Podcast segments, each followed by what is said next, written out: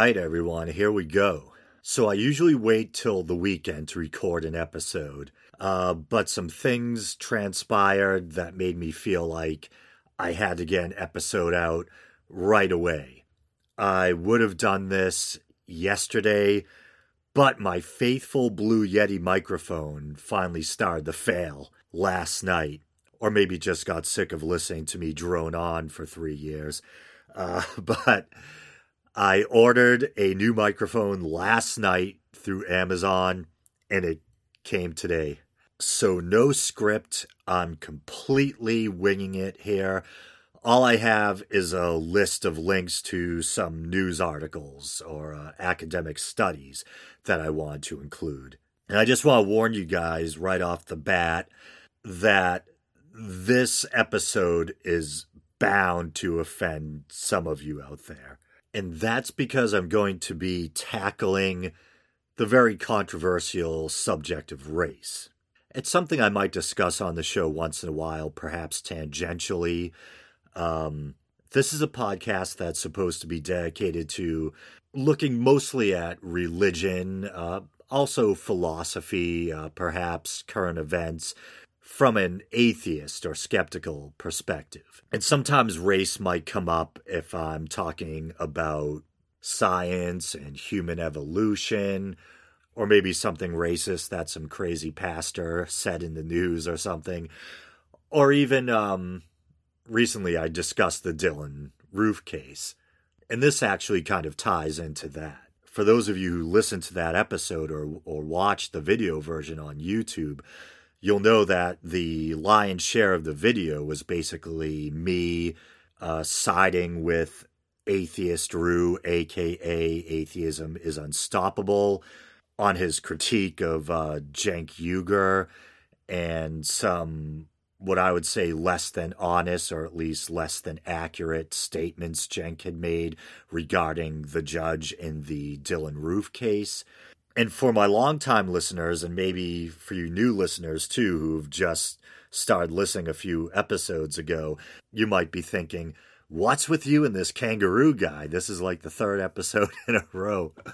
Well, it's one of those things. You know, I subscribe to Atheism is Unstoppable and happened to mention his channel on the show, and then I sided with him regarding that story I just mentioned. Well, it's just something that happens sometimes you know, I'll discuss something on the show, and then maybe because I feel the need to answer some feedback or something like that, you end up talking about the same subject for another episode or two. And it's one of those situations where you feel like you really can't move on to the next thing till you tie up some loose ends or whatever. Uh, maybe similar to remember when I did about two or three episodes on Gamergate and I received this feedback. I had to keep addressing the feedback and the controversy. Um, but then eventually I was able to put it to rest. I remember I got in trouble for uh, poking fun of uh, Rebecca Watson and Elevator Gate, and I ended up losing a very good and devoted friend of the show over that. She thought my views weren't feminist enough, even though I think I took a very even handed approach to the subject matter. Uh, well, this time I caught the ire of Atheist Roo uh, for something I said in last week's episode. So, a good chunk of last week's episode was just me reading uh, and answering feedback from uh, Atheist Roo's Flying Monkeys. And I was kind of rejoicing in the fact that a lot of the Flying Monkey uh, feedback was actually quite positive. And despite all the kind of mindless thumbs down, the flying monkey, and for any of you who are confused out there, uh, flying monkeys are what Devin calls his kind of his minions, his devout followers or listeners uh, that will s- sometimes go out and uh, give thumbs down to his opponents on YouTube. But uh, those flying monkeys that actually took the time to watch my video actually realized that I wasn't being antagonistic towards atheism is unstoppable. Quite the contrary, and a lot of them actually liked the content and subscribed and told me they planned on sticking around, which is pretty cool. And actually, I got a very positive comment from Atheism is Unstoppable on um, last week's video where I think it was last week's video, but I, he replied recently, a couple of days ago, to either the Dylann Roof video or last week's video. And he was very gracious. He uh, good naturedly apologized for all the flack I caught from his overzealous flying monkeys. and he said indeed that his inclusion of my clip in one of his videos uh, was meant to be a, a, kind of positive thing that um, he did see me as being kind of an ally or being friendly towards him. And uh, the flying monkeys just kind of took it the wrong way and ran with it. But then he left another uh, comment on my YouTube channel a day or two ago, maybe the same day he left that one, and the tone was completely different. He said he was 40 minutes into last week's video, and I had said something about race that got under his skin. He basically thought I was being too uh, PC, or I don't know if he coined this term or not, but he uses the term regressive, which basically is just a pejorative term for a uh, pro- so called progressive individual who he views as being kind of um, overly PC or not seeing things as they uh, truly are. I guess kind of like a social justice warrior. But I guess a good place to start is I should just open up YouTube now and go to the comments section, and I can read some of the most recent commentary from um, Flying Monkeys and fans in general, and I'll also read the feedback from Roo, and then I'll go from there. Okay, so here's the feedback from Roo, the positive feedback, and, and this was posted in the comments section for um, the Dylann Roof video, episode 162, uh, TYT versus Atheist Roo. And he writes, Sorry for the napalm raid. My flying monkeys sometimes get excited. I thought it was obvious that you were a friend to me and my channel, and that you should have received exclusive monkey love. It's pretty funny. I enjoyed your videos, including the Dylann Roof one, which will probably not surprise you. Forgive the flying monkeys, they know not what they do. And I replied, You're the best man. Thanks for taking the time to reach out. Exclamation mark. Smiley face emoticon. Now I'll go to episode 163 Buddhism and Flying Monkeys. Okay, so here's the negative uh, one from Atheist Roo. Uh, yeah, so get ready. This one, the tone's quite different. 40 minutes in, you reveal your true regressive colors and your beta male stance on the situation of black crime riddled communities was the most pathetic white guilt riddled nonsense I've heard in years. Well, that's bombastic right there. He's constantly uh, ripping into people. And, uh, and I doubt whatever I said about race, which I'll get to, was the most pathetic thing uh, he's heard in years. I'm sure, in his opinion, Jaclyn Glenn and, and many others have, have said far more pathetic things. Uh, but then he says, What a complete and total joke from a person who doesn't think. And this is uh, this isn't the usual double quotes. This is like the British quotes or the quotes within quotes. Race is a real thing. Lol, shaking my head. Who is committing the crime? Black people or white slave traders from hundreds of years ago. Nice moral accountability, nice excuse making, nice white guilt. Sad fail. Okay, then I replied, Hey, Roo, no, I'm very anti white guilt, which I am. I don't think whites should feel responsible for what other whites did 200 years ago. I'm Italian and Irish. My ancestors weren't even here yet. That being said, I think the past does help to explain the present, if that makes sense. And so this actually carried over to Twitter. I'll see if I can find that now. Oh, this must have been before the interaction turned a little sour. I tweeted, You are a marsupial with a heart of gold. Thanks for reaching out on YouTube. And he replied uh, comically, anything to pry you off of the teat of Cenk. I can't find my initial tweet, but I uh, tweeted something to the effect that I think you misconstrued my stance. Something to the effect of what I said on YouTube that that white people shouldn't be made to feel guilty about things that happened a couple of centuries before they were born. Uh, or at least uh, we go back to, you know, the Civil War, mid uh, 19th century. And uh, of course, I'm talking about slavery.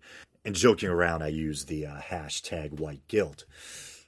And then the second thing I tweeted was, but it would seem logically that the past does influence or help to explain the present. Hope we can remain friendly. Peace.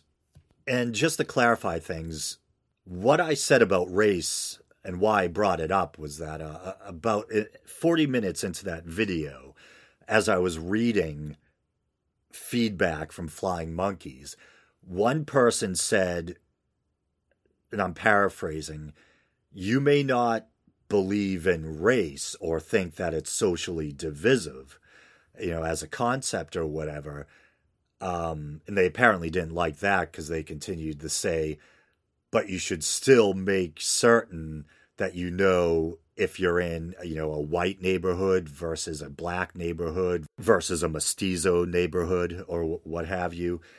And i think the point he was he was making is that whatever kind of liberal erudite enlightened ideas we might have about race the idea of race or whatever still has real consequences. And that's actually what i was saying is that i tend to be kind of dubious or wary of the term race because not only do I think because it's I think it's divisive, but scientifically it's questionable. And I think I actually read a scientific article last week, I think, on the show that was talking about the fact that many scientists don't even think that race is an accurate term.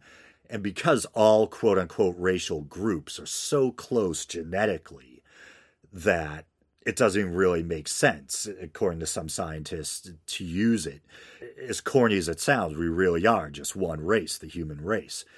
But I'm going to get into some controversial stuff about the differences between certain quote unquote uh, racial groups, uh, ge- genetic differences. That's definitely going to get uh, some people's ire up.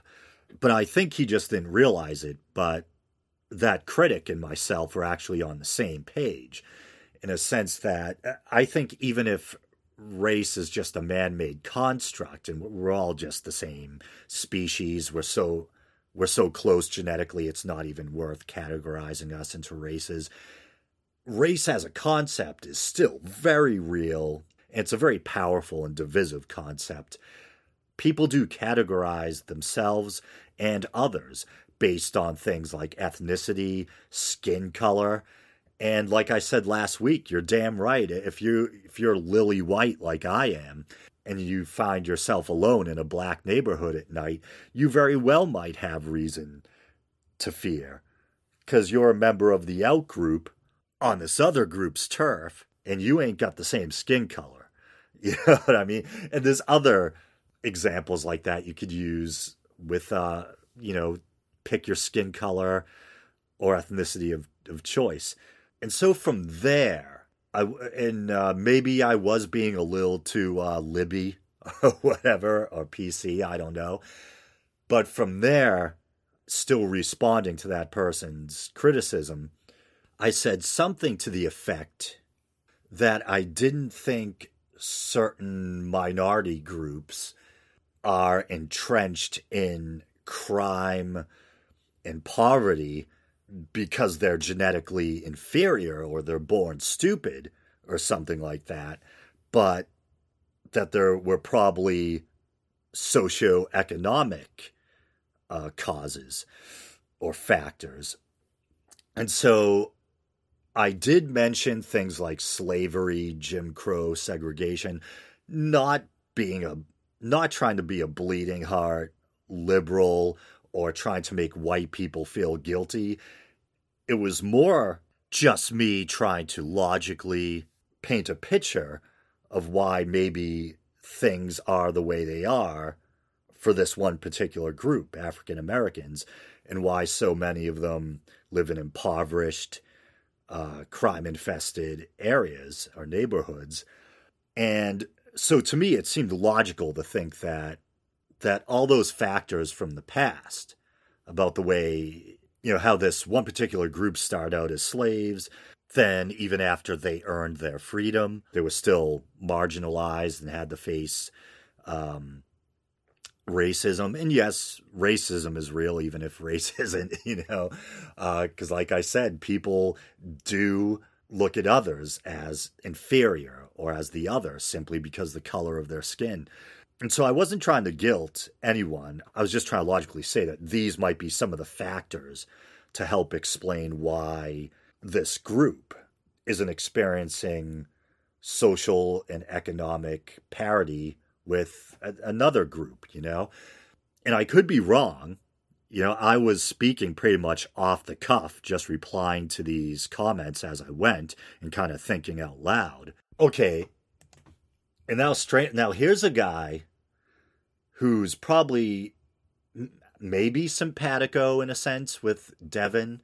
Uh, he also took issue with some of the things I said about race, and but but he actually couched his criticism in, in a really polite, well worded way. And uh, his YouTube handle is CCD Image. and CCD, I, I, I was raised Catholic. I had to go to CCD. It might not be the same CCD. I'm probably totally naive. Someone will explain it to me later on. But uh, what CCD stand for? Confraternity of Christian or Catholic doctrine or some shit like that. But I had to go to that for a long time. And then they extended it by like two years when I got into high school and it went beyond confirmation, I believe. Um, so I know everything you need to know about Catholicism and then some. But should go without saying I'm a non believer. All right, but CCD image says, uh, First up, I subbed after the AIU video. I should have pushed the thumb up button then, but I didn't. I have corrected that oversight. So now comes some potential monkey poop. it is not that I disagree with your video, but I just feel like focusing on one thing's one thing he probably means that I see a, a wrong about. Just after the 40, there it is, the 41 minute, 40 second mark, you say you don't think African Americans are quote unquote not as intelligent. This is factually incorrect as far as I am aware. There's an IQ difference between African Americans and white Americans. It seems from what I can tell to be 15 points or more. This is a substantial difference. If me saying this is considered racist, then the facts are racist. It may be an uncomfortable fact, but it is not racist. As far as I am aware, there's a negative correlation between intelligence and criminality. Low IQ people are more criminal. This is something I've been thinking about. If we are happy to say things like this is a negative correlation, if we are happy to say things like there is a negative correlation between home ownership and criminality, and there is a low home ownership by African Americans, then the link is made so the claim is that a root problem for criminality by African Americans is identified as poverty. Now consider there is as much evidence for a poverty link as root cause maybe the low IQ of African Americans needs some consideration. Maybe we can trace the low home ownership and poverty back to the low IQ. Low IQ, higher delinquency, higher delinquency, lower home ownership. Then I initially replied, Hey, thanks for watching slash commenting. I'll research the IQ thing. Thanks for subscribing, by the way. And then after I did some research, and and uh, there are some disturbing academic studies out there, and I don't by academic studies I don't mean um, like David Duke started a university in his basement or something. I mean legitimate academic studies and and uh, and scientific papers on this stuff about how there does actually seem to be a difference in IQ between different quote unquote racial groups. And from what I sussed out, it seems supposedly to have something to do with head size. It sounds so ridiculous, like we're talking about like gray aliens or something. But supposedly, the, the bigger the head is, the bigger your IQ is, in a sense. Um, and I imagine it probably has something to do with head size to body proportion. Because I think there are cases where a creature can have a relatively large brain and not be terribly intelligent. I think if I remember correctly, um, and please, if I get this wrong, I'm just going from memory. Feel free to correct me and let me know that Neander. I used to say Neanderthal growing up, but apparently it's Neanderthal, uh, or at least that's the more popular pronunciation now. But Neanderthal supposedly had a fairly large brain, but but it most likely shouldn't be taken as a sign of high intellect. It was more that they needed a large brain to kind of drive their their incredibly bulky musculature.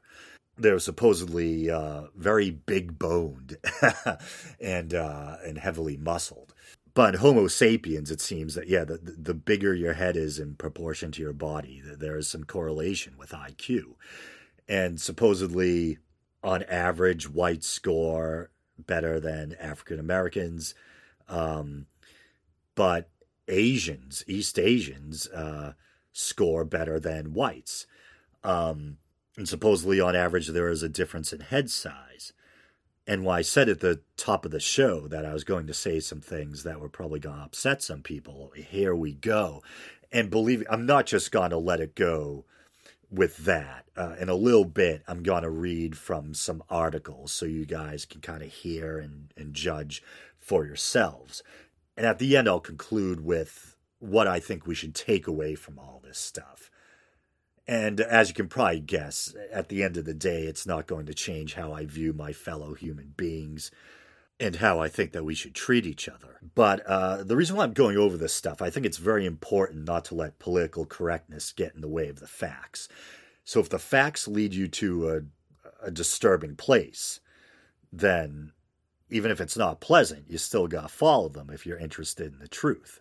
And I know on face value, this sounds like, you know, we're going backwards in, into racial pseudoscience and eugenics and uh, things like that. But like I said, I, I will read those articles. So I replied to CCD Image again. I said, Hey, I just wanted to touch base with you. My next video is going to be on race. I've been researching the IQ thing. The findings are somewhat disturbing, but looks like you were right. There seems to be a correlation between IQ and head size, and certain quote unquote racial groups appear to have different head sizes, thus different IQs on average. Thanks for keeping me honest. And it looks like um, he actually replied back and he says, this is a controversial topic, so tread lightly. There is some interesting information out there, but it needs to be taken with a grain of salt.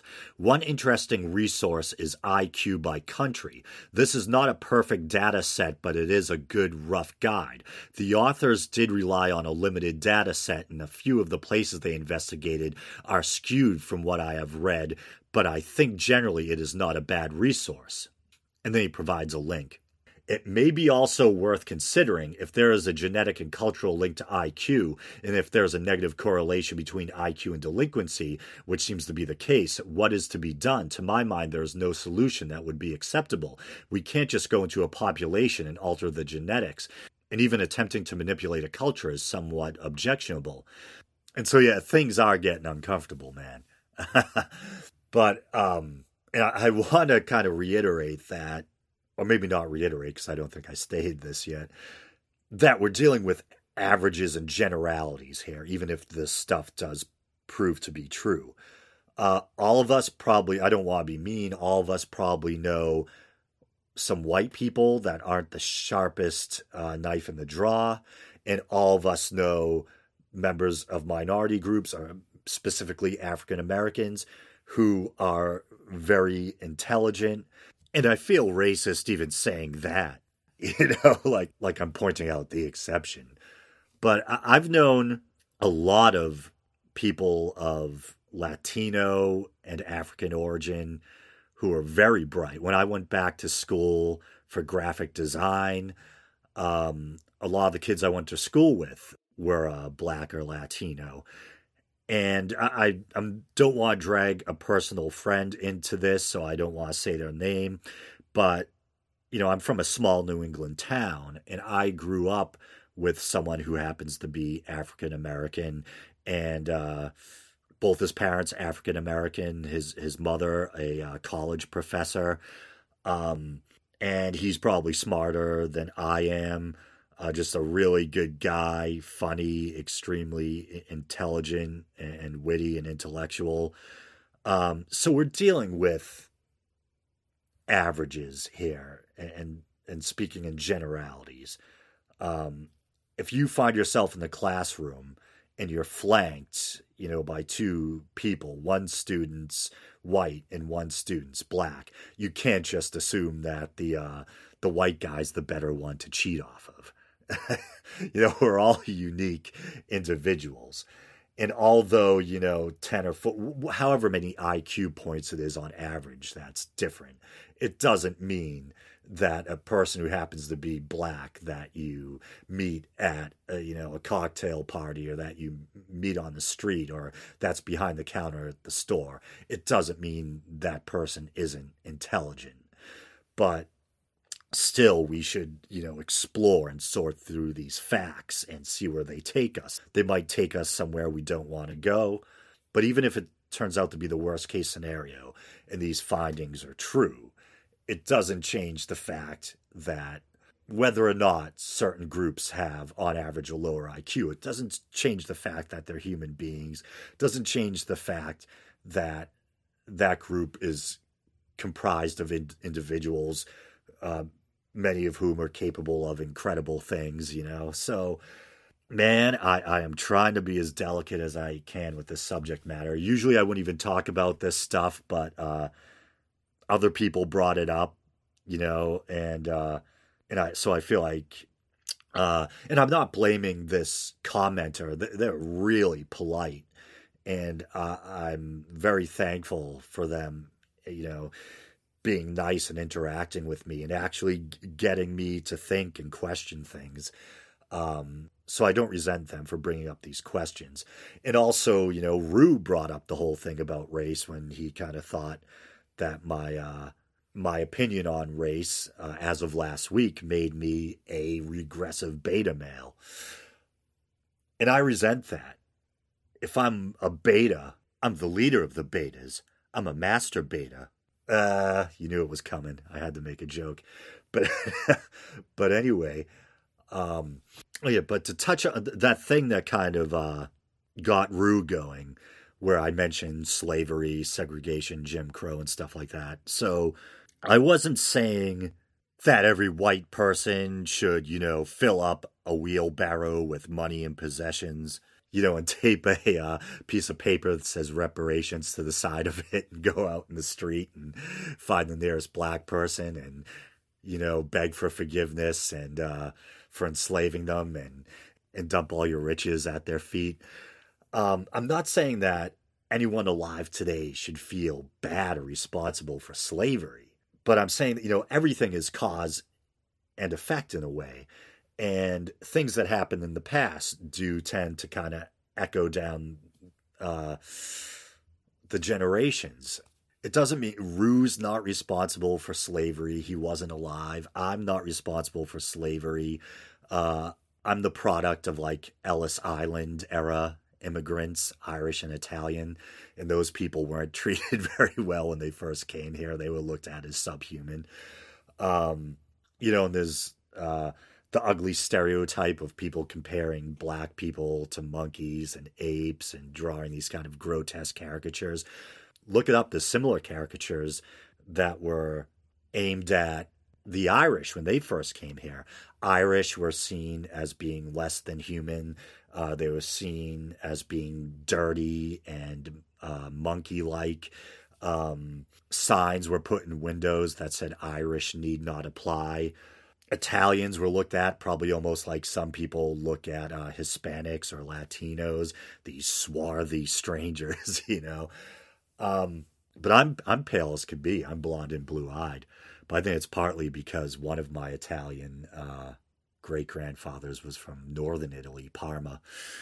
Um, but I think Roo seemed to react as if by me saying that maybe one of the reasons why African Americans have a higher crime rate and higher poverty levels has something to do with their history in this country.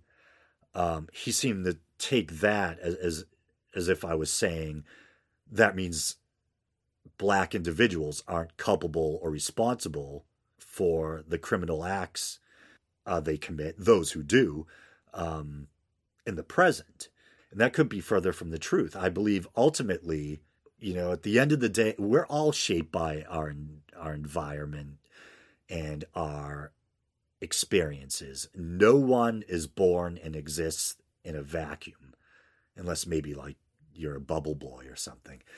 But you know, the, there's factors, genetic, environmental, whatever, that help to shape all of us. Uh, but at the end of the day, and it kind of sucks, but that doesn't let you off the hook if you do something bad. You know, um, there's a lot of people who have horrible childhoods, whatever color, you know, um, and they end up becoming criminals. Uh, but that doesn't, th- their bad childhood, whether, you know, their parent held their hand to a hot stove or did whatever to them, that doesn't excuse their behavior. At the end of the day, you still have to take personal responsibility for your actions, even though you were shaped by other forces, if that makes sense. And I guess you could kind of say, like, um, you know, a lot of serial killers had absolutely horrendous upbringings. You know, it's usually thought uh, there's kind of like a um, a cocktail of factors or a couple of factors that mix together to make a serial killer. It's usually someone that's maybe predisposed towards psychopathy or something like that. Um, and I guess even now, terms like psychopath and sociopath aren't perhaps as scientifically valid as they used to be. But yeah, but just to put in layman's terms, uh, someone who's predisposed for psychopathy, you know, someone who seems to lack empathy and compassion. Although now they think, I think, uh, who's the guy? He's an atheist and he's, uh, I think he's a psychologist uh, or something like that. Is it Steven Pinker? Um, but he talked about, uh, was it him? Uh, it might not have been Pinker but I was listening to an interview Sam Harris did with someone recently, um, and they were talking about how, contrary to popular belief, actually psychopaths might possess, or so-called psychopaths might pos- possess, a very high level of empathy, but it's a different type of empathy. It's not like a compassionate kind of empathy. It's more the ability to kind of read other people and know or, or suss out what's going on with that within them. But instead of treating them with, with compassion, figuring out how you can use that to your own personal advantage. But if you think about it, usually like a serial killer or something like that, it's thought that it's a combination of uh, predisposition to psychopathy and usually like a bad home life. So it doesn't, I mean, not, that's not always the case. Um, there are some people who do horrible things who had a, a privileged, you know, background. But so even if you're this person who had a horrible abusive childhood, if you end up turning into some kind of mad slasher or serial killer or something, that doesn't excuse, you know, your your behavior. You still have to answer for your crimes. So to reiterate, I probably like a broken record. I think there's things that shape us, but at the end of the day, you have to take responsibility f- for your own actions. The buck has to stop somewhere. I mean, if we want to be overly philosophical and gaze at our own navels, you could probably go backwards ad infinitum. You could enter an, almost infinite regress. You know, we could go back towards the uh, the first single celled organism and say the first single celled organism was responsible for black crime or something, you know, but eventually the buck has to stop somewhere. There probably are, there probably are at least partly, you know, socioeconomic and historical factors why black people are immersed in uh, poverty and, and crime. But if you rob a liquor store and, and kill someone in in the pro in the process, you still have to answer that. We don't give you a lollipop and say, oh, I'm sorry, 200 years ago or whatever, you know, your people were enslaved. Oh, it's kind of funny. Uh, one of the dudes with a uh, Picard facepalm avatar, uh, Almighty Z, I kind of, I half jokingly just kind of ribbing him. I read a comment uh, he made uh, regarding the, uh, I think the Dylann Roof episode. and I read it like, you know, it, it, it could be taken kind of ominously. And he replied, The comment was not that ominous. Haha. I will be keeping an eye out for your videos, meaning I subbed as I like to get information from various sources. Not, I will be keeping an eye on you, so watch your step. That's funny listening to you read it like that. Uh, and someone, Dirk Stabbins, said, So, Phil, I've been meaning to ask, did you get your degree from Miskatonic? I believe you live near Arkham. And those are H.P. Lovecraft references. Maybe they checked out my video where um, it includes a sample of a uh, H.P. Lovecraft audiobook I recorded. I'm a huge Lovecraft fan, and I responded, a fellow Lovecraft fan, smiley face emoticon. But I- will go back to uh, Twitter. Oh, and this is kind of germane to what I was just saying, Jermaine Jackson. Um, oh yeah, so after I said I hope we can remain friendly and all that, he said, uh, who, in your opinion, is responsible for black crime? And I replied, and this wasn't meant to be like me being a wise ass, but it kind of reads that way because I think I literally was laughing. I said, uh, the people committing the crime, lol. and uh, I mean, you know, it's like, duh. And, and I, I, think, uh, but in fairness to Roo, you know, I think he, he thought I was like this complete bleeding heart. And he thought I was saying you know everyone should be let off the hook just because um, there might be some after effects from uh, slavery and Jim Crow or whatever. And I said, definitely believe in personal responsibility. There may be environmental factors, but that doesn't let anyone off the hook. And then Roo says, if it doesn't let anyone off the hook, then why are you talking about irrelevant things? Well, I, I don't think whether or not past events uh, help to explain the present. I don't think that's irrelevant. Like I said, it doesn't let anyone off the hook, but I think it's good just to understand. Uh, I, th- I, think it's good to understand history, and uh, you know we should try to have as much insight as we can into history, into the past, to give us a better understanding of the present. And even if we don't, you know, we're not letting people off the hook for the crimes they commit I think it does humanize us in a way if we do understand maybe what factors make this group situation the way it is, at least to some degree. I don't know if I'm sounding like a bleeding heart again or what. And then uh, Roo says, Why not go into a speech about evolution? That explains the present too, or is that irrelevant? And then I really, it really did go over my head a little, and I was trying to make sense of what Roo was getting at with that analogy but I responded, uh, and it may have came off sarcastically. I think I'm missing the nuance of the analogy, but evolution does indeed have a great amount to do with the present. But I don't know if maybe Roo was trying to make this the point that I made a minute or two ago that yeah, even if we are shaped by certain factors and environmental pressures, and even if our behavior to some degree or how we turn out is a matter of cause and effect, um, that you know the buck has to stop somewhere. You can't go all the way back, um, you know, ad infinitum, uh, trying to pass the buck or whatever. Uh, maybe that's what he was getting at with uh, why not go into a speech about evolution, you know, because evolution is even further back than slavery. Um, and then Roo says, describe the nuanced difference between explaining and making excuses for. And I actually don't understand that, but I think he touches on something important, which is what I've been kind of groping at here that there is a difference between explaining and making excuses for. And I think that's exactly what I was doing.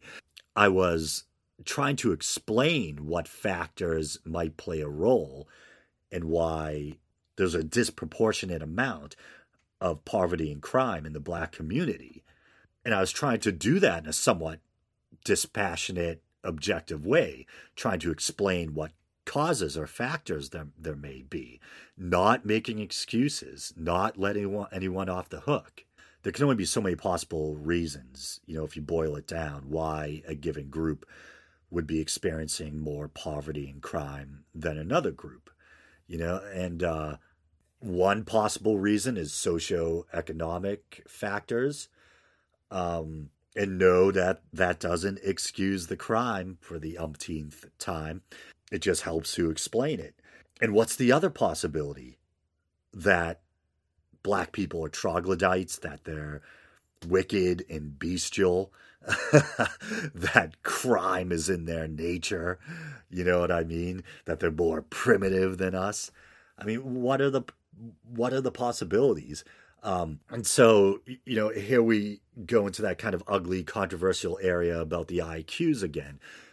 So let's say, if as that other person was saying, and as the articles I'm going to read will touch on, if IQ is generally lower on average in a certain group, and if you could convincingly prove a correlation between low IQ and criminality, then you might be able to say, hey, this group may very well be more inclined towards criminal behavior or something like that. And who knows, it as ugly as it sounds, maybe that could be like a small factor. But most black people I meet seem to be at least of average intel- intelligence. You know, they're not standing there with their finger up their nose, you know, counting one, two, five or something. you know what I mean? Um, my guess is even if that was a small factor, it's still most mostly social economic.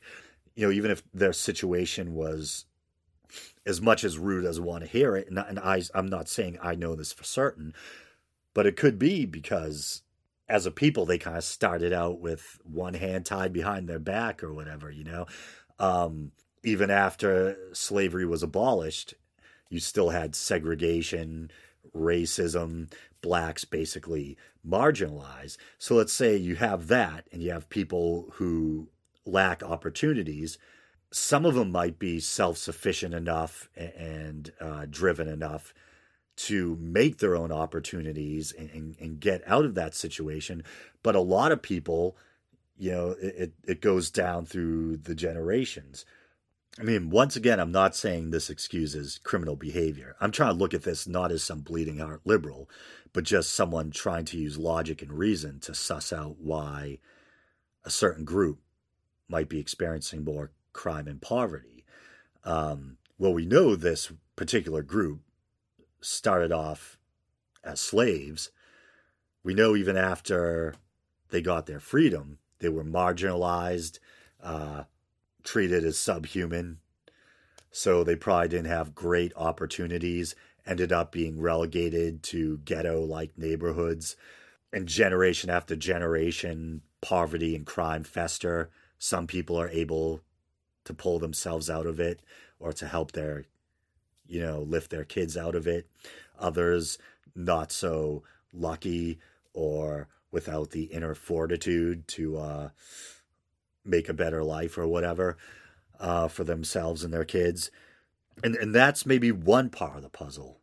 And another part of the puzzle might be, you know, it's human nature that, and this kind of ties into what I just said. As humans, so much of what we know and how we see the world is learned experience. So if your parents weren't able to get a good education and they come from a crap neighborhood, maybe you're not able to get a good education, you're stuck in the same crap neighborhood. And this kind of goes on generation after generation. And you know, you might, despite your tough upbringing, you might turn out to be a great kid who kind of breaks the cycle, focuses on education, uh, blazes a bright path for yourself. Or you might be someone who knocks over the corner liquor store, joins a gang or something. And if you're the person who knocks over a liquor store, joins a gang, and hurts someone, it's not our responsibility to cry tears for you and give you a get out of jail free card. The buck has to stop somewhere. You're responsible, you know? Um, but I'm probably sounding like a bleeding heart liberal to Roo again. Uh, I don't know if I am to the rest of you. Hopefully, I'm making at least a modicum of sense. You know what I mean? And to be honest with you, I actually don't give a shit about race. The only way in which race interests me, if we want to use that term, is as someone who loves science and uh, loves not only history but prehistory and uh, the subject of evolution, etc. I find it fascinating the idea that we all came out of Africa, that different populations settled in different areas of the map, and we developed different superficial traits and things like that. And and that might have something to do if there really is an IQ differential or whatever. Um, it could have something to do with isolated populations, um, you know, developing these superficial adaptations. Maybe one of them not just being lighter hair or lighter eyes, maybe uh, bigger skull size, um, and thusly bigger brain size or something like that, and maybe uh, you know the the populations who settled in Asia end up developing even a bigger head size on average than the European populations. And that might explain some of the intelligence or IQ differences, if there are any. But I'm fascinated by the human story, you know, how we evolved, how we spread across the globe. That fascinates me. Beyond that, I mean, in my everyday life, I don't like the concept of race. I don't like the idea of people being divided into you know different groups of categories based on skin color superficial differences etc so in a sense i fell kind of ass backwards into uh, this situation and i might be digging the hole deeper with people who are actually sympathetic to my side by bringing up all this controversial uh, race and iq stuff oh and oh and regarding Roo's uh, evolution analogy, I said, I wasn't trying to be cheeky. I was literally having trouble with the analogy. No slight or sarcasm intended. Oh, yeah. And, and I read that tweet about how he said if it doesn't let people off the hook, uh, you know, legacy of slavery, whatever it is. you know, every time I say it, I'm I'm so self conscious now.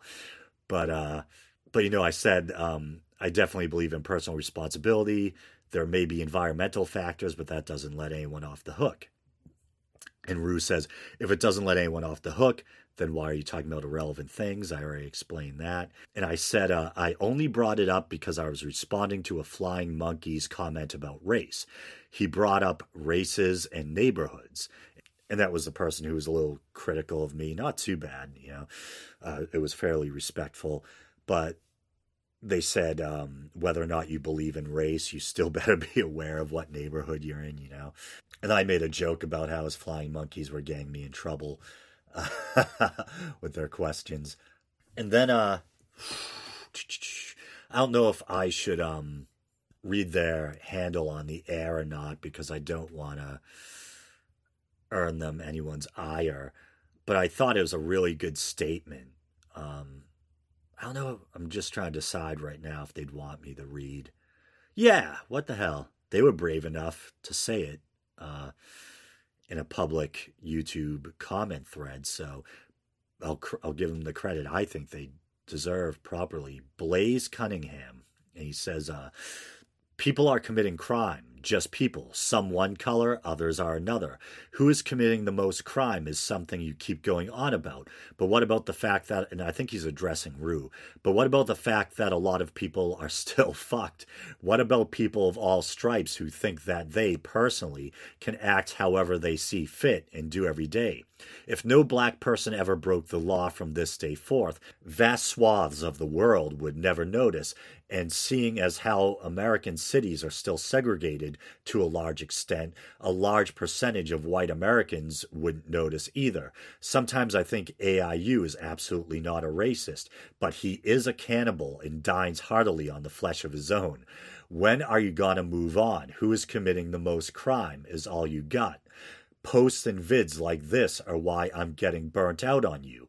Kindest regards from someone who used to think you were pretty cool. I backed you in AA shitstorm. That probably means a uh, amazing atheist, but you ain't shut up about it since. And you and I know you only went after them for attention. They bit harder than anyone else. Our secret, ta ta. And uh, there's a little bit of venom in there.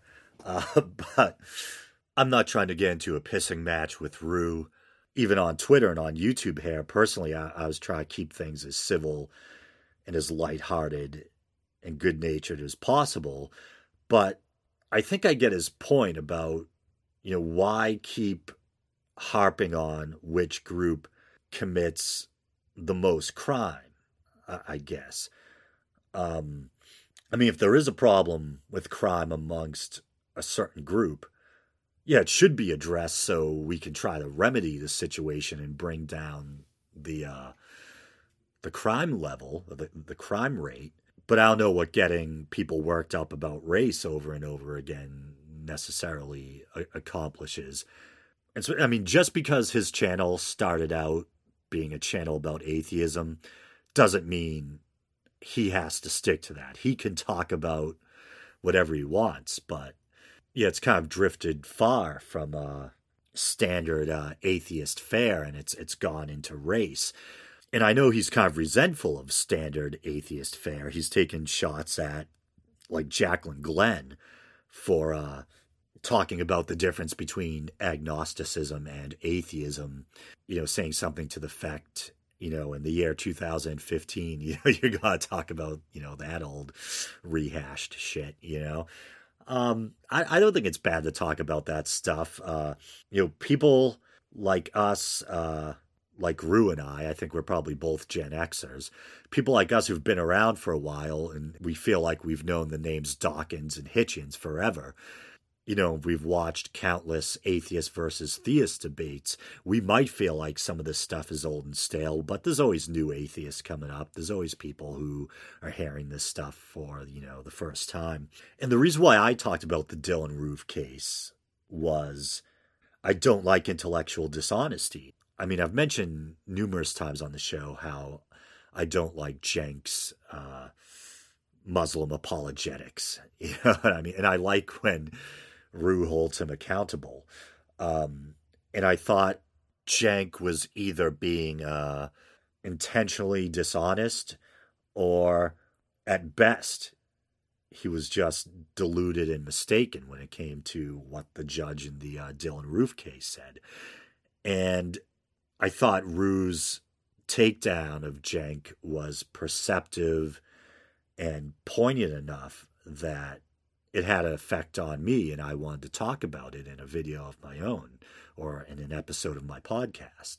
I actually thought he did pretty good work there. And though the funny thing is, I know Roo hates uh, the Amazing Atheist, but on the Drunken Peasants recently, T.J. Kirk, the Amazing Atheist himself, actually said in a moment of, you know, candid honesty that he thought Roo's takedown of Cenk you know, in, in, that video on the Dylann Roof case. He thought it was good. He a- agreed with uh, with atheism is unstoppable on that uh, on that count. And it's it's all matter of opinion. Some people might like listening to Roo uh, talk about um, all these run-ins between black youths and uh, the police, and whether or not these are or aren't uh, examples of police brutality or whatever, um, or, or racial profiling or whatever. Uh, some people might like his videos on that stuff.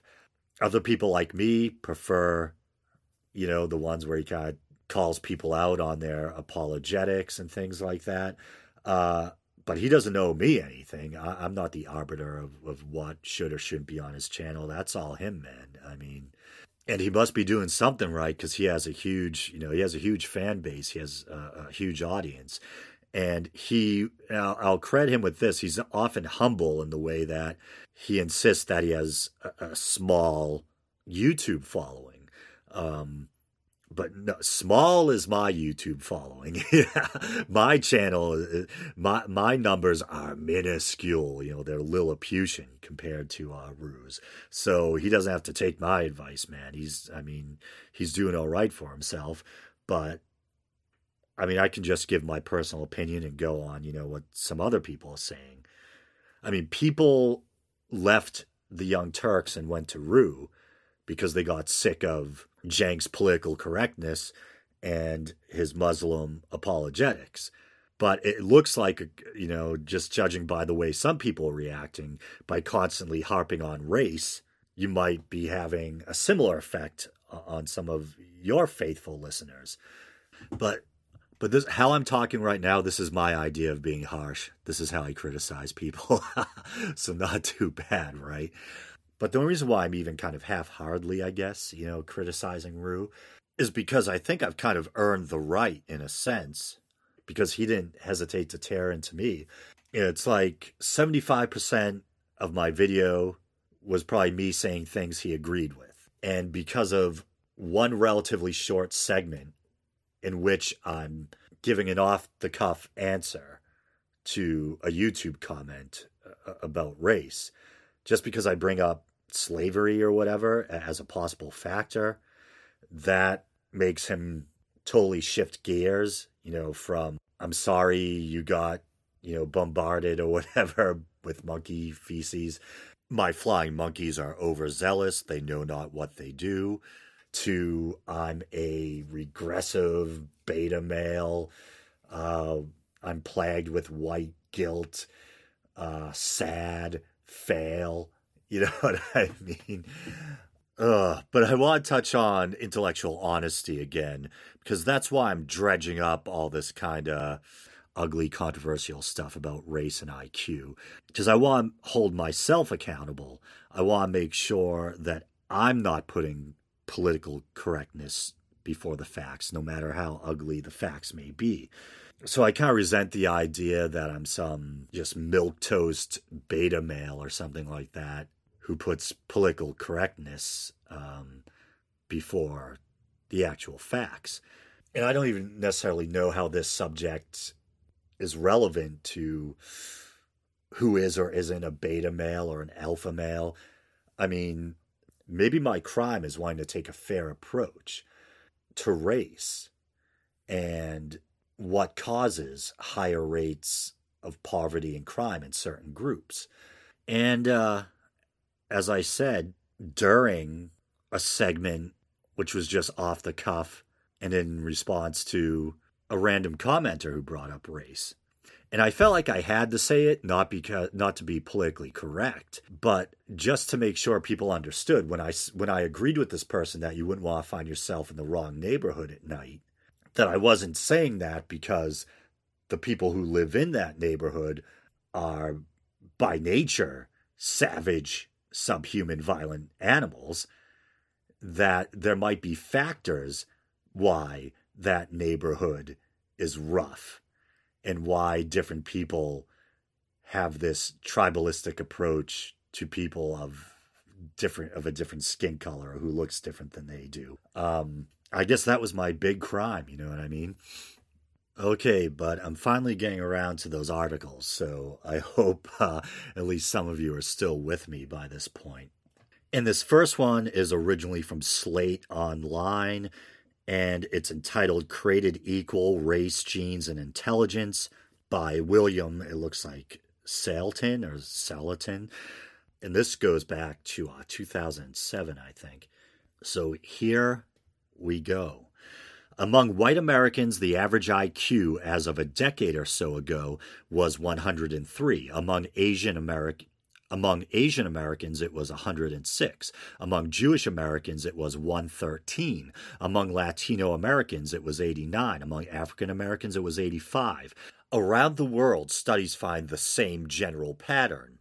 Whites 100, East Asians 106, Sub Saharan Africans 70, one IQ table shows 113 in Hong Kong, 110 in Japan, and 100 in Britain. White populations in Australia, Canada, Europe, New Zealand, South Africa, and the United States score closer to one another than to the worldwide black average. It's been that way for at least a century. We hold these truths to be self evident that all men are created equal, that they are endowed by their Creator with certain unalienable rights, Declaration of Independence. Last month, James Watson, the legendary biologist, was I actually remember this story, was condemned and forced into retirement after claiming that African intelligence wasn't the same as ours. Racist, vicious, and unsupported by science, said the Federation of American Scientists. Utterly unsupported by scientific evidence, declared the U.S. government supervisor of genetic research. The New York Times told readers that when Watson implied that black Africans are less intelligent than whites, he hadn't a scientific leg to stand on. I wish these assurances were true. They aren't. Tests do show an IQ deficit, not just for Africans relative to Europeans, but for Europeans relative to Asians. Economic and cultural theories have failed to explain most of the pattern, and there's strong preliminary evidence that part of it is genetic. It's time to prepare for the possibility that equality of intelligence, in the sense of racial averages on tests, will turn out not to be true. If the suggestion makes you angry, if you find the idea of genetic racial advantages outrageous, socially corrosive, and unthinkable, you're not the first to feel that way. Many Christians are going through a similar struggle over evolution. Their faith in human dignity rests on a literal belief in Genesis. To them, evolution isn't just another fact, it's a threat to their whole value system. As William Jennings Bryan put it during the Scopes trial, Evolution meant elevating supposedly superior intellects, eliminating the weak, paralyzing the hope of reform, jeopardizing the doctrine of brotherhood, and undermining the sympathetic activities of a civilized society. The same values, equality, hope, and brotherhood, are under scientific threat today, but this time the threat is racial genetics, and the people struggling with it are liberals. Evolution forced Christians to bend or break. They could insist on the Bible's literal truth and deny the facts, as Bryan did. Or they could seek a subtler account of creation and human dignity. Today, the dilemma is yours. You can try to reconcile evidence of racial differences with a more sophisticated understanding of equality and opportunity, or you can fight the evidence and hope it doesn't break your faith. I'm for reconciliation. Later this week, I'll make that case. But if you choose to fight the evidence, here's what you're up against. Among white Americans, the average IQ as of a decade or so ago was 103. Among Asian Americans, it was 106. Among Jewish Americans, it was 113. Among Latino Americans, it was 89. Among African Americans, it was 85. Around the world, studies find the same general pattern whites 100, East Asians 106, Sub Saharan Africans 70. One IQ table shows 130. 113 in Hong Kong, 110 in Japan, and 100 in Britain. White populations in Australia, Canada, Europe, New Zealand, South Africa, and the United States score closer to one another than to the worldwide black average. It's been that way for at least a century. That's the part I just read. Sorry about that, but the article repeats it. Remember, these are averages and all groups overlap. You can't deduce an individual's intelligence from her ethnicity. The only thing that you can reasonably infer is that anyone who presumes to rate your IQ based on the color of your skin is probably dumber than you are. So, what should we make of the difference in averages? We don't like to think IQ is mostly inherited, but we've all known families who are smarter than others. Twin and sibling studies, which can sort genetic from environmental factors, suggest more than half the variation in IQ scores is genetic. A task force report from the American Psychological Association indicates it might be even higher. The report doesn't conclude that genes explain racial gaps in IQ, but the tests on which racial gaps are biggest happen to be the tests on which genes, as measured by comparative sibling performance, exert the biggest influence. How could genes cause an IQ advantage? The simplest pathway is head size. I thought head measurement had been discredited as Eurocentric pseudoscience. I was wrong. In fact, it's been bolstered by MRI, must mean uh, magnetic resonance imaging, on average, Asian American kids have bigger brains than white American kids, who in turn have bigger brains than black American kids. This is true even though the order of body size and weight runs in the other direction. The pattern holds true throughout the world and persists at death, as measured by brain weight. According to twin studies, 50% to 90% of variation in head size and brain volume is genetic. And when it comes to IQ, size matters. The old head science of head measurement found a 20% correlation of head size with IQ. The new science of MRI finds at least a 40% correlation of brain size with IQ. One analysis calculates that brain size could easily account for five points of the black white IQ gap. I know it sounds crazy, but if you approach the data from other directions, you get the same results. The more black and white scores differ on a test, the more performance on that test correlates with head size and a measure of test emphasis on general intelligence. You can debate the reality, but you can't debate the reality of head size. And when you compare black and white kids who score the same on IQ tests, their average difference in head circumference is zero. And I think that's an important thing to take into consideration. And we should kind of hang our hats on that, no pun intended. Hang our hats on that big head. Um, that when you do have a white kid and a black kid who have the same head size, they're basically of equal intelligence, you know?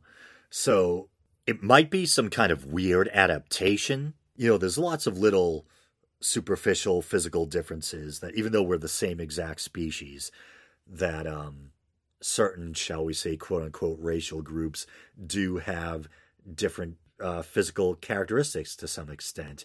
And of course, we know climate has a lot to do with it. In Africa, you have people with tighter hair. Uh, it, supposedly, the theory goes it provides a kind of cooling ventilation. Um, and they have darker skin, which is, you know, packed with melanin. Um, a substance which helps protect the skin from the sun. And when human populations moved to, say, Europe to colder climes, the hair got looser. You didn't need as much melanin, so the skin and eyes got lighter and the hair. And so head size is probably something like that. So maybe there are populations that have a larger head size on average, and a benefit of that might be, you know, a boost in IQ. That doesn't mean we should look at populations who have a smaller head size on average as any less, or that we shouldn't see them as human beings and equals. You know, that's crazy.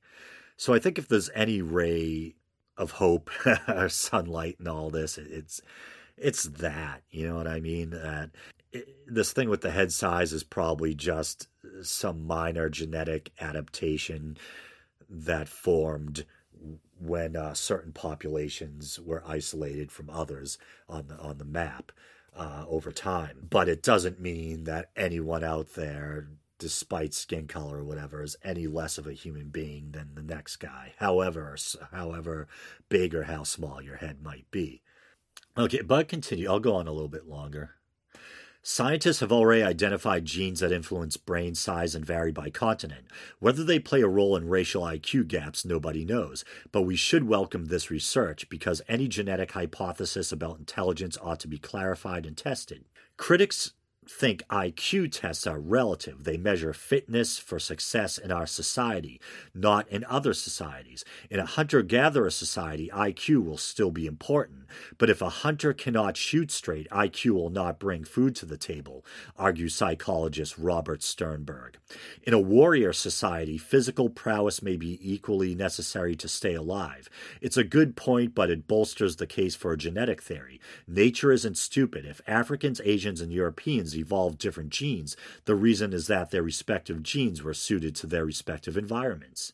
In fact, there's a mountain of evidence that differential evolution has left each population with a balance of traits that could be advantageous or disadvantageous, depending on circumstances. The list of differences is long and intricate. On average, compared with whites, blacks mature more quickly in the womb, are born earlier, and develop teeth, strength, and dexterity earlier. Uh, 18 dexterity in Dungeons and Dragons parlance. They sit, crawl, walk, and dress themselves earlier.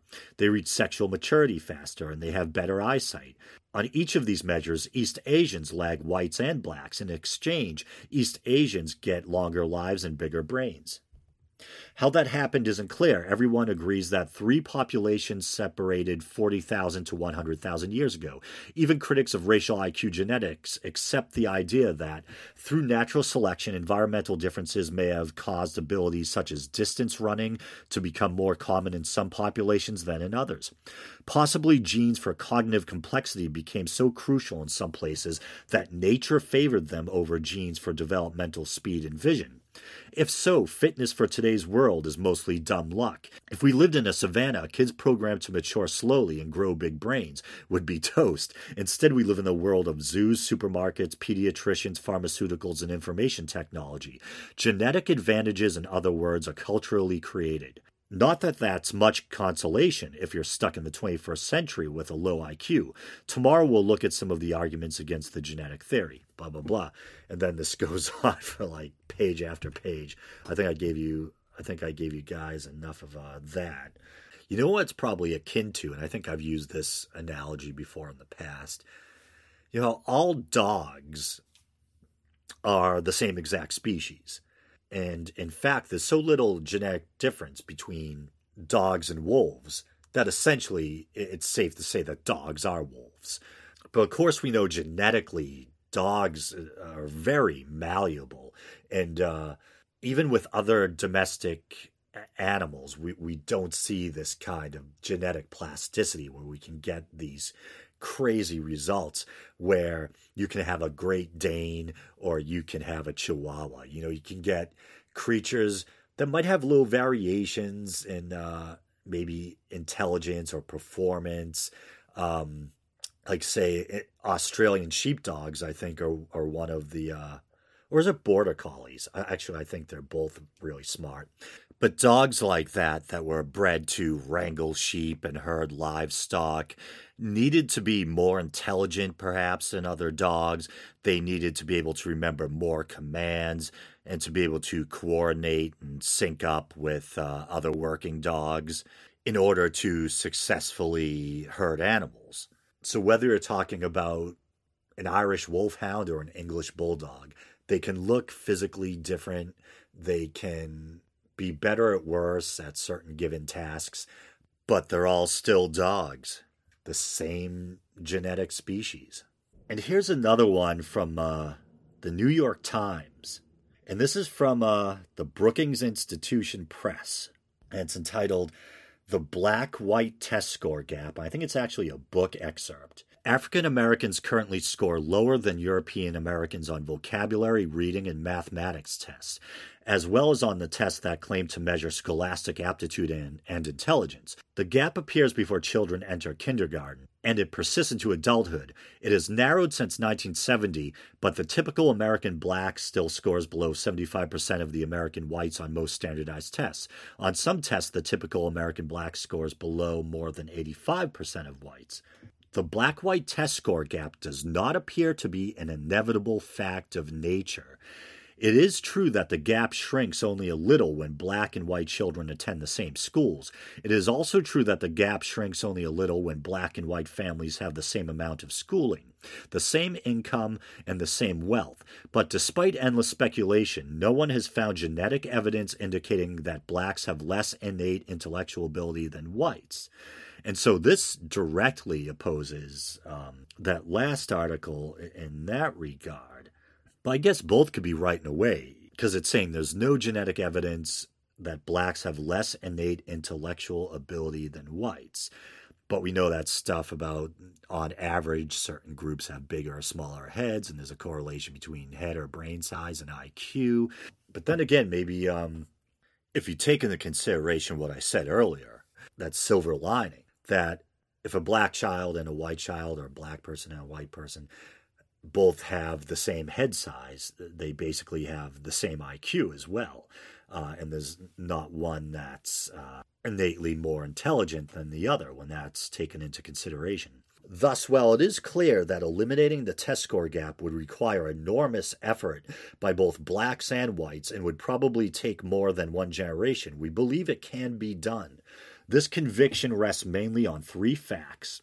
When black or mixed race children are raised in white rather than black homes, their pre adolescence test scores rise dramatically. Black adoptees' scores seem to fall in adolescence, but this is what we would expect if, as seems likely, their social and cultural environment comes to resemble that of other black adolescents and become less like that of the average white adolescent. Even nonverbal IQ scores are sensitive to environmental change. Scores on nonverbal IQ tests have risen dramatically throughout the world since the 1930s. The average white scored higher on the Stanford Binet in 1978 than 82% of whites who took the test in 1932. Such findings reinforce the implication of adoption studies. Large environmental changes can have a large impact on test performance. And this must be the uh, third factor. Black white differences in academic achievement have also narrowed throughout the 20th century. The best trend data come from the National Assessment of Educational Progress, which has been testing 17 year olds since 1971 and has repeated many of the same items year after year. The black white reading gap narrowed from 1.25 standard deviations in 1971 to 0.69 standard deviations in 1996. The math gap fell from 1.33 to 0.89 standard deviations. When Min Tsung, I'm horrible at Asian names, uh, Huang and Robert Hauser analyzed vocabulary scores for adults born between 1909 and 1969, the black white gap also narrowed by half. Oh no, here we go. Here we go. Am I going to get a little bit of vindication?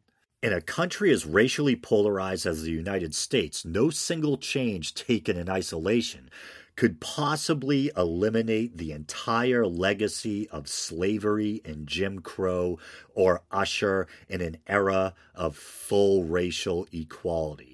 But if racial equality is America's goal, reducing the black white test score gap would probably do more to promote this goal than any other strategy that commands broad political support. Reducing the test score gap is probably both necessary and sufficient for substantially reducing racial inequality in educational attainment and earnings. Changes in education and earnings would in turn help reduce racial differences in crime, health, and family structure, although we do not know how large these effects would be. So I was just getting a little excited there because even this, you know, this article or this excerpt brings up what made me a bleeding heart liberal, mentioning the uh, legacy of, you know, slavery, Jim Crow, or whatever. And no, once again, it does not excuse your bad behavior. It does not give you an get out of jail free card. It merely helps explain some of the factors at work and how we got where we are. Eh.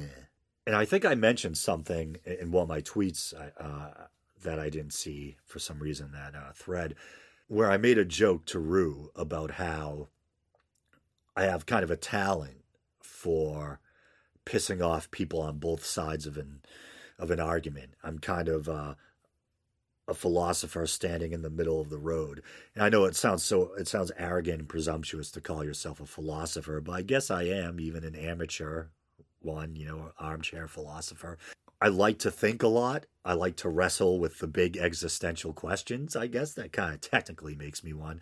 But it's funny, you know, there's the old saying about how a person, you know, who stands in the middle of the road gets run over or something, kind of saying that it's better to pick a side, you know, than but and maybe it's the whole Eastern philosophy thing. You know, I I mentioned uh, my affection for Buddhism and the the story of the historical Buddha last week, where I think wisdom lies with the middle path. I, I think by staying calm, weighing the evidence on both sides, trying to see, you know, what conclusion it points to, that's the wise path and uh, and the honest path. Um, I don't feel like people should go to extremes just because they feel like they need to pick a side. Usually, in most cases, extremism is bad. But, uh, but yeah, in a way, though, you know, metaphorically speaking, you do put yourself at risk of being run over and standing in the middle of the metaphorical road. Because, like this episode right here, I could earn the ire of Roo because of what he sees as my regressive beta male leanings. At the same time, I could earn the ire of progressives and liberals because they think that just by daring to mention this topic and wrestle with it a bit, I'm a racist or something. Which anyone who listens to this show regularly knows I am not. And if, the way I got in trouble in the beginning here is because of my, um, I guess, what some people see a, a too maybe liberal or something uh, stance on uh, race or progressive or whatever. I know Roo identifies as a liberal. I do take what I hope is a humanistic stance on race, but I, I think it's a balanced and factual one too. You know, I don't know. And here's an article from Psychology Today, and it's written by Satoshi Kanazawa. Satoshi san. He calls himself the scientific fundamentalist. I don't know if that's a good thing or fund. We've just been conditioned to think fundamentalist is a bad word, but but if he literally puts his faith in the fundamentals of science, that's a real good thing. But anyway, uh, it's entitled "Why Criminals Are Less Intelligent Than Non-Criminals." Criminologists have long known that criminals on average have lower intelligence than the general population, but they do not know why. The hypothesis may be able to shed new light on this question. From the perspective of the hypothesis, there are two important points to note.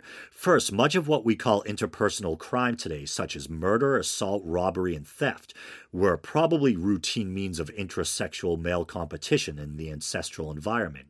This is how men likely competed for resources and mating opportunities for much of human evolutionary history. They beat up and killed each other, and they stole from each other if they could get away with it. We may infer this from the fact that behavior that would be classified as criminal if engaged in by humans, like murder, rape, assault, and theft, are quite common among other species. The criminologist Lee Ellis documented many instances of these quote unquote criminal behavior among different species with photographs in 1998. The primatologist Frans de Waal and his colleagues have documented brutal murders, assaults, and other interpersonal violence among chimpanzees, bonobos, and capuchin monkeys. Not bonobos, they're supposed to be the friendly, sexy chimps, the kinder, gentler lesbian chimps. I love bonobos.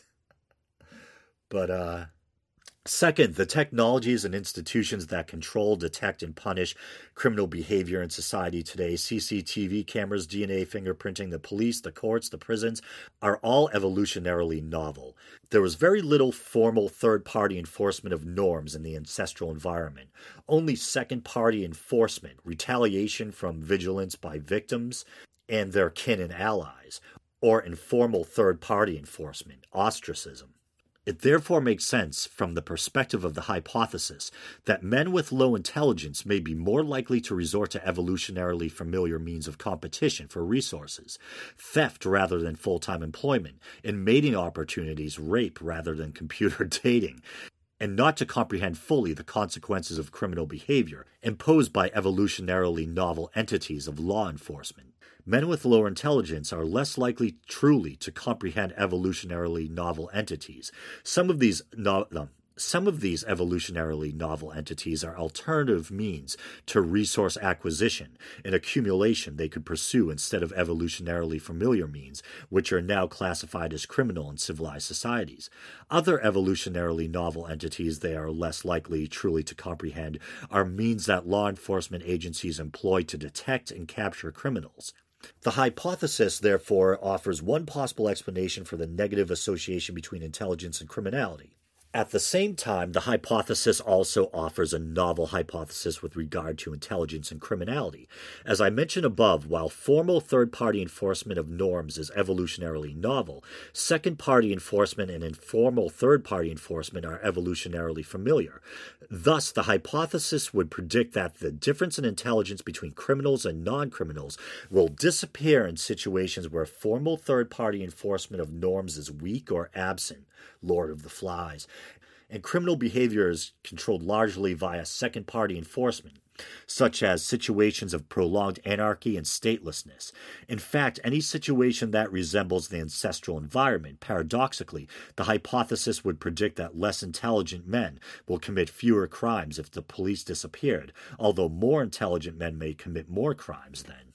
And the reason why I read that is because of the speculation about whether or not um, certain groups have different head sizes on average and thusly different IQs on average, and whether or not there's a correlation between low IQ and criminality. Uh, so, would you find more criminal behavior uh, among certain groups or whatever? But does say that the difference in intelligence between criminals and non criminals will disappear in situations where formal third party enforcement of norms is weak or absent, and criminal behavior is controlled largely via second party enforcement. So, I mean, if you live in a crime infested neighborhood, uh, oh, you might turn to crime because crime seems more widely accepted, even if you're of average or higher intelligence. But then again, if you're not the uh, sharpest knife in the drawer, that might cause you to t- turn towards criminal behavior.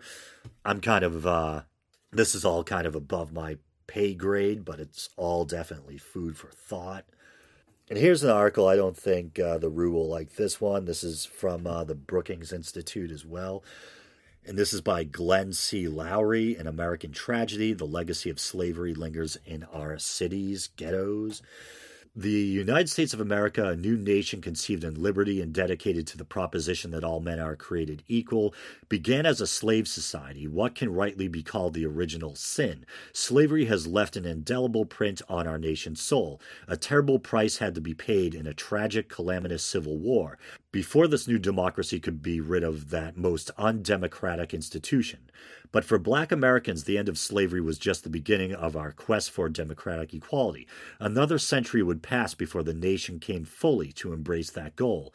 Even now, millions of Americans recognizably of African descent languish in societal backwaters. What does this say about our civic culture as we enter a new century? An eminent Negro man of letters, W.E.B. Du Bois, predicted in 1903 that the issue of the 20th century would be the problem of the color line. He has been proven right. At mid century, the astute Swedish observer of American affairs, Gunnar Myrdal, reiterated the point, declaring the race problem to be our great national dilemma and fretting about the threat it posed to the success of our democratic experiment.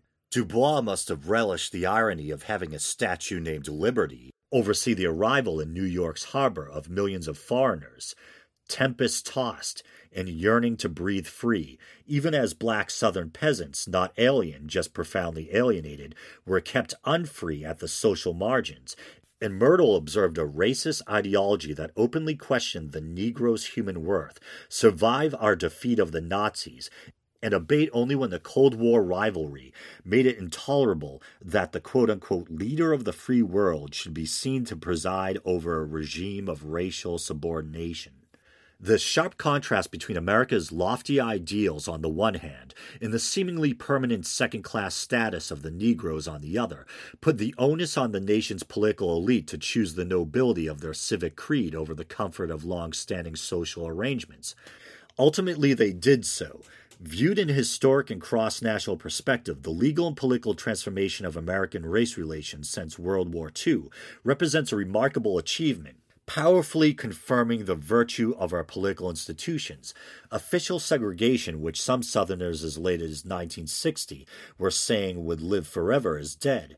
The caste system of social denomination enforced with open violence has been eradicated, whereas two generations ago most Americans were indifferent or hostile to blacks' demands for equal citizenship rights. Now the ideal of equal opportunity is upheld by our laws and universally embraced in our politics.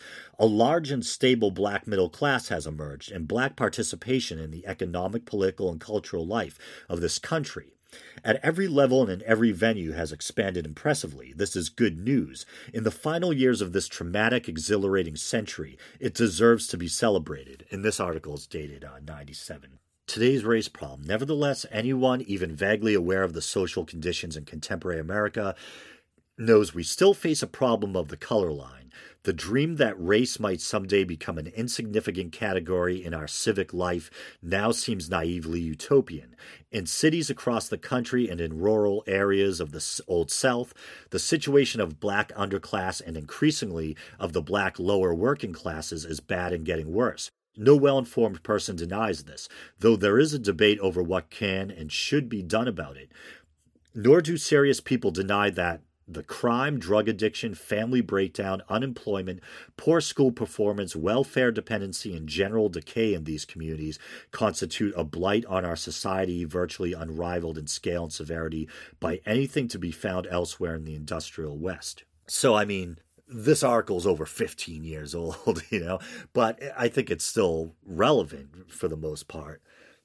And so I think this guy's kind of saying, you know, what I was trying to say that a lot of these problems, kind of these modern problems, drug addiction, uh, criminality, unemployment, uh, dependence on welfare, are kind of resting on a foundation of long standing second class status or citizenship.